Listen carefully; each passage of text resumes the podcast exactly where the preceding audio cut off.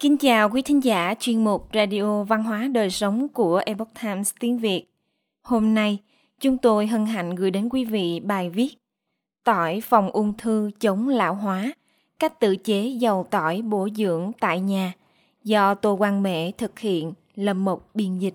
Mời quý vị cùng lắng nghe.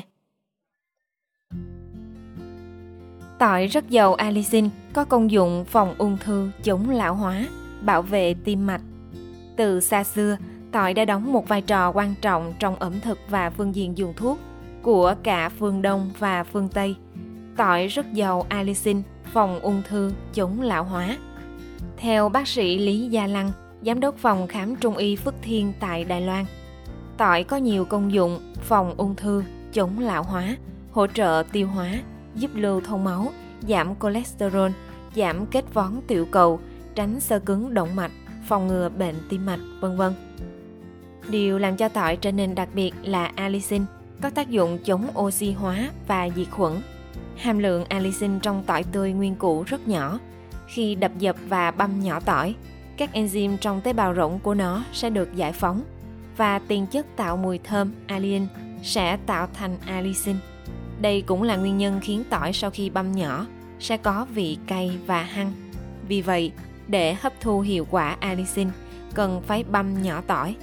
Nếu tỏi không được băm nhỏ và nấu trực tiếp, hàm lượng allicin sẽ rất thấp. Trong cuốn sách, bác sĩ phẫu thuật thần kinh dạy cách dùng dầu tỏi kỳ diệu.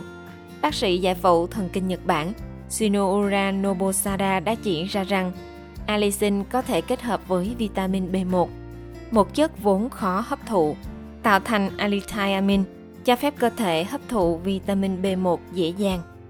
Trong quá trình chuyển hóa carbon hydrate thành năng lượng trong cơ thể, vitamin B1 là thành phần không thể thiếu.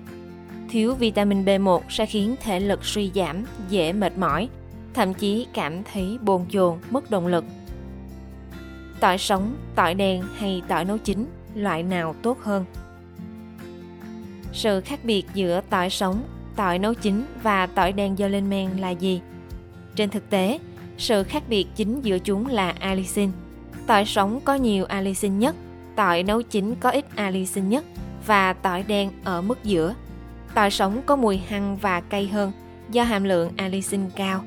Tỏi nấu chín có ít allicin hơn do đã được đun nóng. Ưu điểm là không có vị cay. Những người không dám ăn tỏi sống cũng có thể ăn được.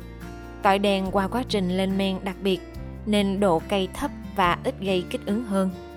Bác sĩ Lý Gia Lăng cho biết, hàm lượng allicin sẽ ảnh hưởng đến khả năng chống oxy hóa. Nếu mong đợi hiệu quả chống oxy hóa tốt, thì nên ăn nhiều tỏi sống.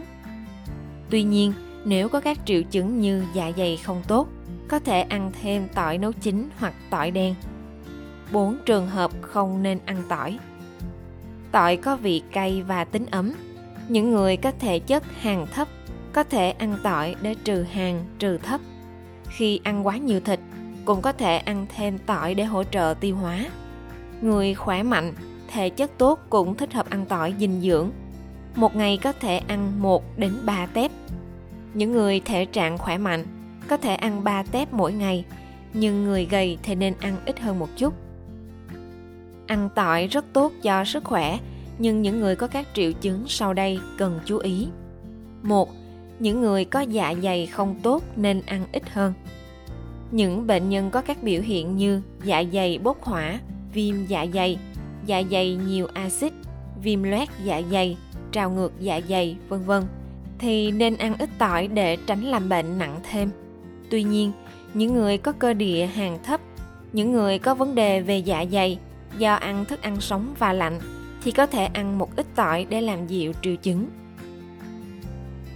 2. Ăn tỏi lâu ngày hại gan và mắt. Mắt không tốt nên ăn ít đi.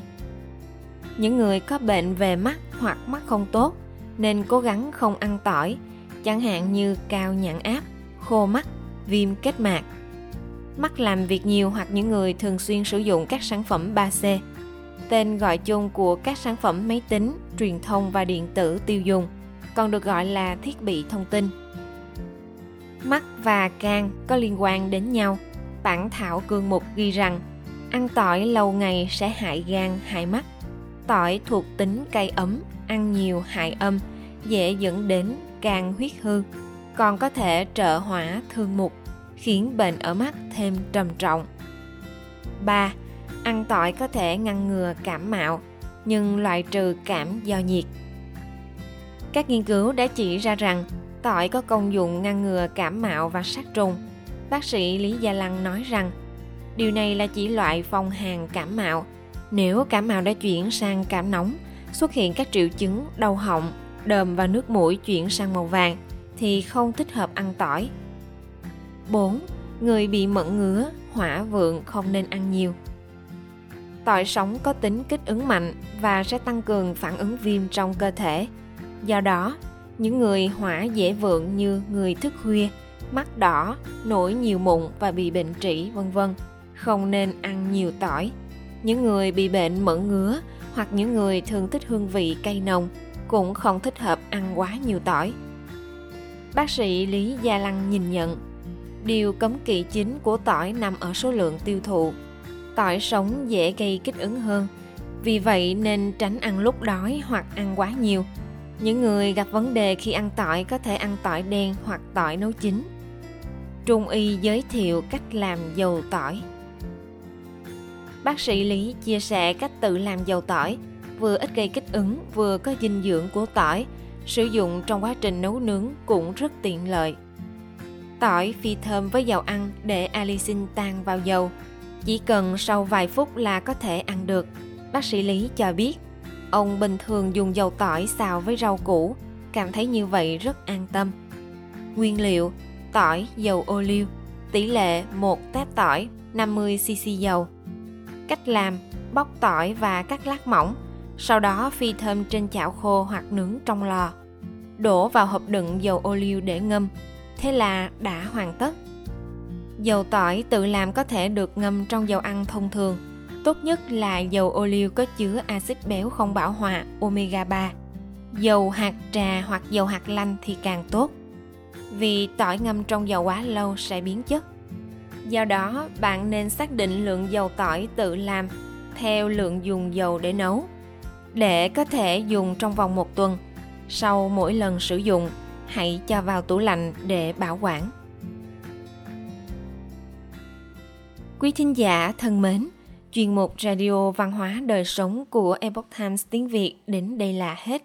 Để đọc các bài viết khác của chúng tôi, quý vị có thể truy cập vào trang web epochtimesviet.com. Cảm ơn quý vị đã lắng nghe, quan tâm và đăng ký kênh. Xin chào tạm biệt và hẹn gặp lại quý vị trong chương trình lần sau. Kính chúc mọi điều bình an và tốt lành đến quý vị cùng người thân.